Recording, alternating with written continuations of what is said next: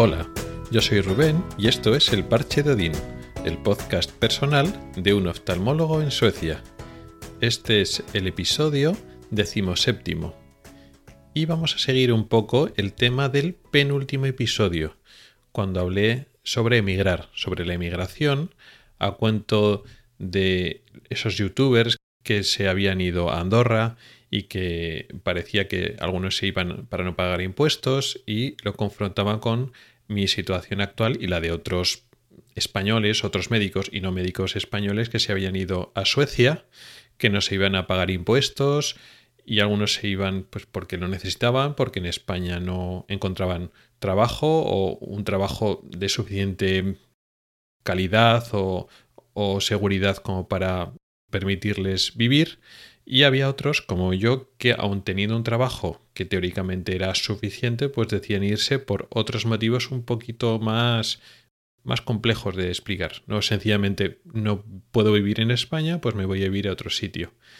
Voy a seguir un poco con el tema y enlazando también con otros episodios anteriores que he hablado sobre la sanidad comparando la sanidad sueca y de otros países con la sanidad española, yo en concreto con la sanidad española y sobre el concepto de emigrar y de otras estrategias que podemos plantearnos cuando una situación no es correcta. Es decir, cómo podemos cambiar las cosas. Teniendo una situación que puede ser en este ejemplo en la sanidad, pero si luego se puede aplicar a otras muchas circunstancias, cómo podemos cambiar cosas que funcionan mal a nivel global, a nivel social. En este caso, el sistema sanitario español, bueno, pues paga muy mal a los sanitarios, eh, también a los médicos, eh, están muy maltratados, están muy mal considerados. Por la población, bueno, es de forma mixta, pero lo que es el sistema sanitario, los jefes, los políticos, consideran mal, no respetan a los profesionales y entonces se sienten mal maltratados, mal cuidados, etc. Y se queman y todo eso. ¿Y esa situación cómo se cambia? Bueno, el tema es que muchas personas lo afrontan, este tipo, estas circunstancias adversas, desde una perspectiva ideológica o de una perspectiva política y tiene su sentido porque tiene que ver con estas facetas y uno piensa que le tiene que tratar mejor porque moralmente está mal lo que como se están tratando o económicamente no están de acuerdo porque no está cobrando de acuerdo a su responsabilidad, a su formación, etcétera. Y se piensan o uno se puede considerar que esos son razones suficientes, motivos suficientes porque eh, uno tiene derecho a que le traten mejor, pues mm, eh, tiene que esperar eso y entonces uno puede protestar, enfadarse, quejarse por redes sociales, puede eh, quejarse en persona, algunas personas, em, puede escribir y redactar cartas a los periódicos, pueden hacer ciertas cosas. De hecho, se hacen. El malestar general de los médicos y de los sanitarios en general en España, pues bueno, a poco que quieras enterarte del tema, pues es patente y, y lo vas leyendo por ahí. Todo este tipo de protestas, manifestaciones, cartas, incluso huelgas. Bueno, huelgas la vez que casi no se hacen, todo hay que decirlo. ¿Esto ha servido para cambiar las cosas? Mm, parece que no, que no está ayudando para cambiar las cosas. Yo este tema lo afronto de una perspectiva un poquito más pragmática o biológica, si lo queremos ver así. El concepto de ideología y de derechos de las personas y todo esto está bien, pero no deja de ser convenciones y construcciones sociales o acuerdos que llegamos entre nosotros que tienen sentido o tienen una aplicación real en la medida en que la mayoría o todos decidimos que lo apoyamos, pero no deja de ser, no son eventos físicos o eventos biológicos o eventos medibles eh, que existen en la realidad. Son, existen en la medida en que nosotros permitimos que existan, pero no son realidades físicas o realidades científicas, si lo queremos ver así. ¿Se puede abordar este tema que es fundamentalmente social, económico, ético, moral desde un punto de vista científico o biológico? Yo creo que sí. Al fin y al cabo, esto funciona como un sistema biológico en el cual en la medida en que el sistema sigue funcionando porque está bien adaptado, pues es válido. ¿Significa que sea bueno o que sea correcto? No, las palabras de bueno, malo, correcto muchas veces pierden un poco el sentido puramente pragmático y práctico.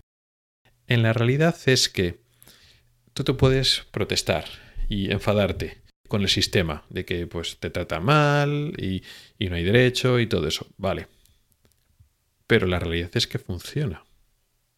Tú te puedes protestar a ese, vamos a poner la imagen del político o del cargo superior malvado, si lo quieres ver así, que explota al trabajador y, le paga mal y le maltrata y, tal.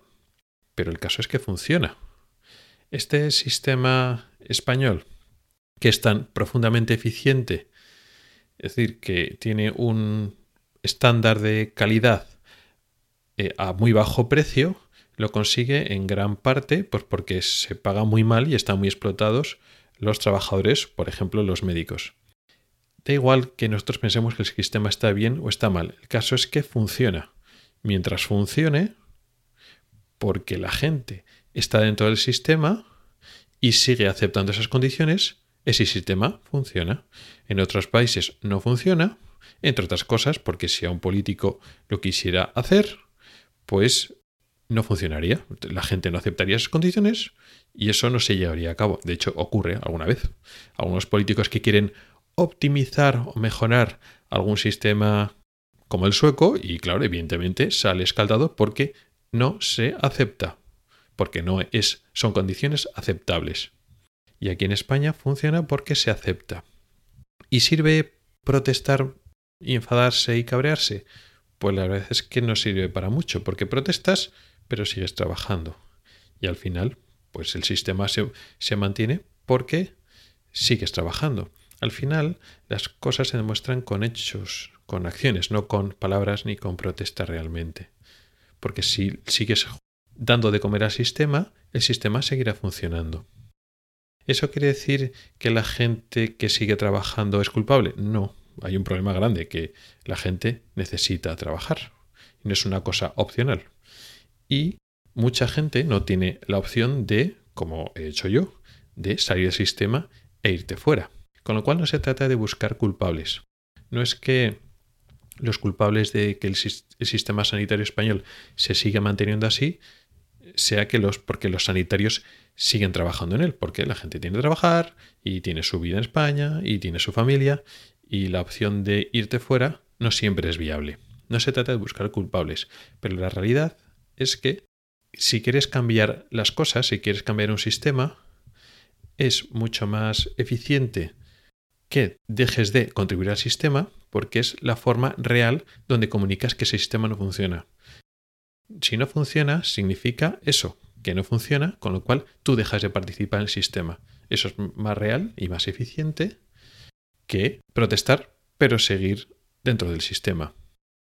Claro, estamos hablando de un sistema enorme, global, sanitario, el que se vayan unos pocos no, implica absolutamente nada. También es cierto que se han ido muchos, muchos miles de médicos y estamos hablando del sistema sanitario español que está en clara decadencia y hay una fuga de médicos desde muchísimos años y esto va más. O sea que no es uno solo. Pero a nivel individual, pues lo mismo, un voto cambia mucho las cosas. Bueno, un voto, pues, pues es un voto entre muchos millones de votos. Pero no hay nadie que pueda contribuir más que un voto. ningún voto vale más que el de otra persona. Pues es un poco igual. Si quieres cambiar las cosas, puedes hacerlo. ¿Cómo es más eficiente cambiar las cosas? Porque decir cambiar las cosas desde dentro realmente no tiene mucho sentido. Me protesto, pero estoy trabajando. Ya, pero protesto mucho. Y si sale una huelga, voy a la huelga. ¿Qué más da? Si sigue habiendo una gran masa de médicos que van a tragar por las condiciones, al final el sistema se sigue manteniendo a sí mismo porque son esos médicos los que mantienen ese sistema. Nuevamente, ¿son culpables? No. No son culpables porque mucha gente no puede elegir desconectar del sistema. Pero, ¿qué contribuye más? ¿El que se queda dentro, en España, en ese sistema? ¿O el que ha decidido no contribuir a ese sistema porque está mal? pues posiblemente a largo plazo, el que tiene más acción real es el que renuncia a ese sistema. ¿Quiere decir que con eso el sistema español va a cambiar? No lo sé. Pero claro, si al final, por muchas protestas y mucha gente que se enfade dentro de España, eso da, da, lo mismo. A los políticos, a los altos cargos, al propio sistema, eso no funciona. Pero claro, si hay un gran éxodo de médicos y cada vez se va más y España se queda sin médicos, pues tendrán que cambiar por narices. Y será un cambio más difícil, más fácil. Esa crisis tendrá consecuencias importantes o, no tenga consecuencias importantes. Pero al final, para cambiar las cosas, esa es la forma, o por lo menos esa es mi opinión. Y poco más. Gracias por el tiempo que has dedicado a escucharme. Puedes contactar conmigo por correo electrónico en elparchedodin.gmail.com o por Twitter en arroba elparchedodin. Puedes preguntar dudas, proponer temas o hacer comentarios. También puedes entrar al grupo de Telegram que se llama igual, El Parche de Odín. Nos oímos la próxima semana. Hasta el próximo episodio.